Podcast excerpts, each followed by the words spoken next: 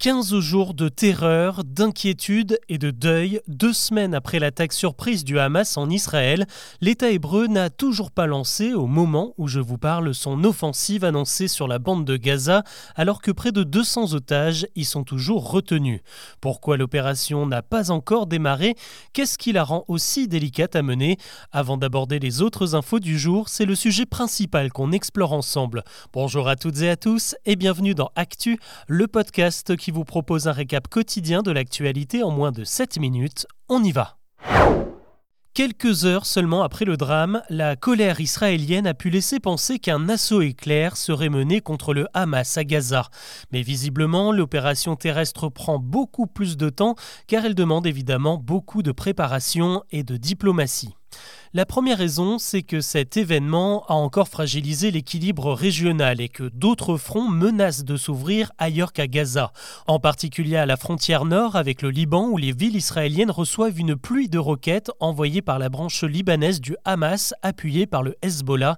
vingt-cinq mille personnes viennent d'ailleurs d'être évacuées de la localité de Kiryat Shmona. Il y a donc un plan stratégique à grande échelle à mettre en place avec les moyens humains et matériels qui vont avec et forcément ça ne s'improvise pas. Il y a aussi tout un jeu diplomatique car une implication directe de l'Iran est aussi envisageable.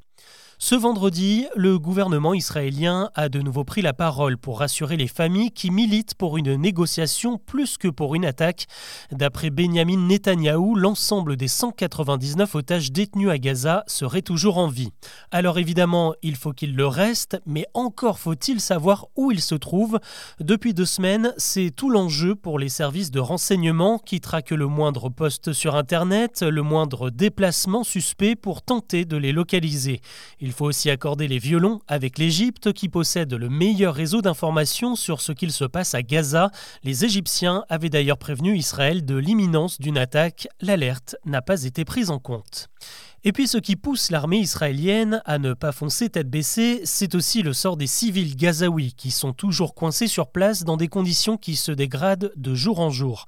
La communauté internationale fait pression sur Israël pour laisser passer de l'aide humanitaire et cela aussi prend beaucoup de temps. Un feu vert a finalement été donné cette semaine pour une vingtaine de camions en provenance d'Égypte censés arriver ce vendredi, mais la route par laquelle ils doivent passer est partiellement détruite. Le chantier est en cours et retarde encore le processus. Selon les confidences d'un ancien commandant israélien à France Info, la guerre terrestre contre le Hamas pourrait prendre des mois. Les militants de l'organisation seront difficiles à débusquer dans un vaste réseau de galeries et de bunkers souterrains. Un conflit sur le long terme demande de la préparation et du soutien, et ça aussi, ça prend du temps. L'actu aujourd'hui, c'est aussi la pagaille au château de Versailles et dans les aéroports. Ce vendredi, le palais versaillais a encore une fois été ciblé par une alerte à la bombe, la cinquième en six jours, avec une évacuation à la clé. La question maintenant, c'est de savoir combien il existe de lanceurs de fausses alertes, car ce vendredi matin, un homme de trente-sept ans a été interpellé, suspecté d'être à l'origine de celle de jeudi. En parallèle, plusieurs aéroports ont encore été ciblés pour la troisième journée consécutive. Gérald Darmanin a prévenu que de gros moyens étaient déployés en ce moment pour retrouver les coupables. Déjà vingt interpellations ont eu lieu en moins de quarante-huit heures. C'est la question que tous les abonnés se posent en ce moment. Jusqu'où ira Netflix ? Cette semaine, la plateforme a de nouveau augmenté les tarifs des principaux abonnements de deux euros. La formule essentielle sans pub passe à onze euros par mois et la formule standard à treize euros cinquante. Dans un petit comparatif, B F M a calculé l'évolution des tarifs depuis le lancement de Netflix en France. Désormais, on paye entre quarante et cinquante pour cent plus cher que le prix initial. Et Netflix n'est pas la seule à revoir sa copie cette année. L'abonnement à Disney plus, se prépare à bondir de trente pour cent d'ici début novembre. Et à ce rythme-là, pour regarder une série, il faudra peut-être gagner au loto. Eh bien, la Française des Jeux vous propose de multiplier vos chances, ça tombe bien, avec l'arrivée d'une nouvelle loterie européenne à partir du trente octobre pour un premier tirage le six novembre. Son nom, c'est Eurodreams et elle a été conçue un peu comme la petite sœur de l'Euromillion qui fête ses vingt ans cette année. Avec Eurodreams, le principe est un peu différent. On ne vous propose pas de remporter cent millions d'un coup, mais plutôt de devenir rentier. Les gagnants toucheront vingt mille euros par mois pendant trente ans, soit un total de sept virgule deux millions d'euros. Le prix de la grille est le même qu'à l'Euromillion, deux euros cinquante.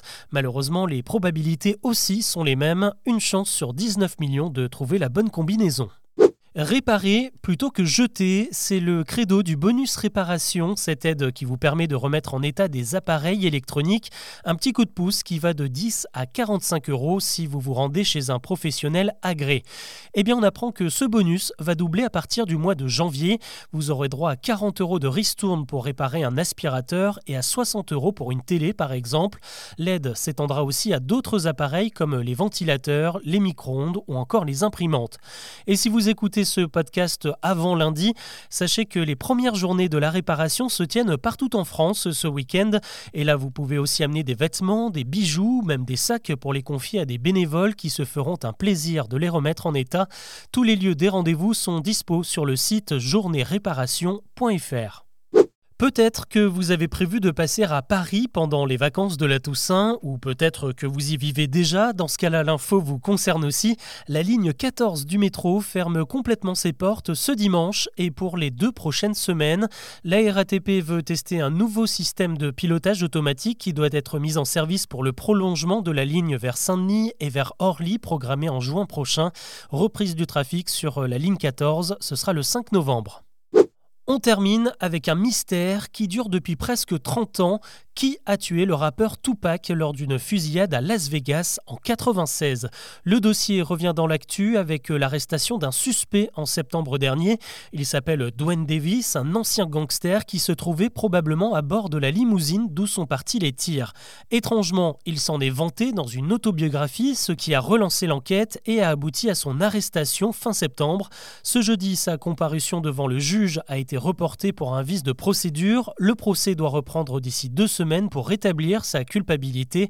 Il n'aurait pas déclenché les tirs, mais aurait grandement participé à leur préparation. Voilà ce que je vous propose de retenir de l'actu aujourd'hui. On se retrouve très vite pour un nouveau récap. En attendant, n'hésitez pas à vous abonner et à commenter sur votre plateforme d'écoute. Bonjour, je suis désolé de vous déranger dans l'écoute de votre podcast. Je voulais simplement vous dire que si vous désirez savoir pourquoi il est interdit de prendre en photo la Tour Eiffel la nuit, d'où vient la tradition de trinquer, pourquoi Einstein tire la langue sur sa célèbre photo, ou bien pourquoi le sphinx a le nez cassé, vous pouvez me rejoindre sur mon podcast « Choses à savoir Culture Générale ». J'y publie tous les jours un épisode de deux minutes pour répondre clairement et directement à toutes ces questions essentielles. « Choses à savoir Culture Générale » est disponible sur toutes les plateformes d'écoute.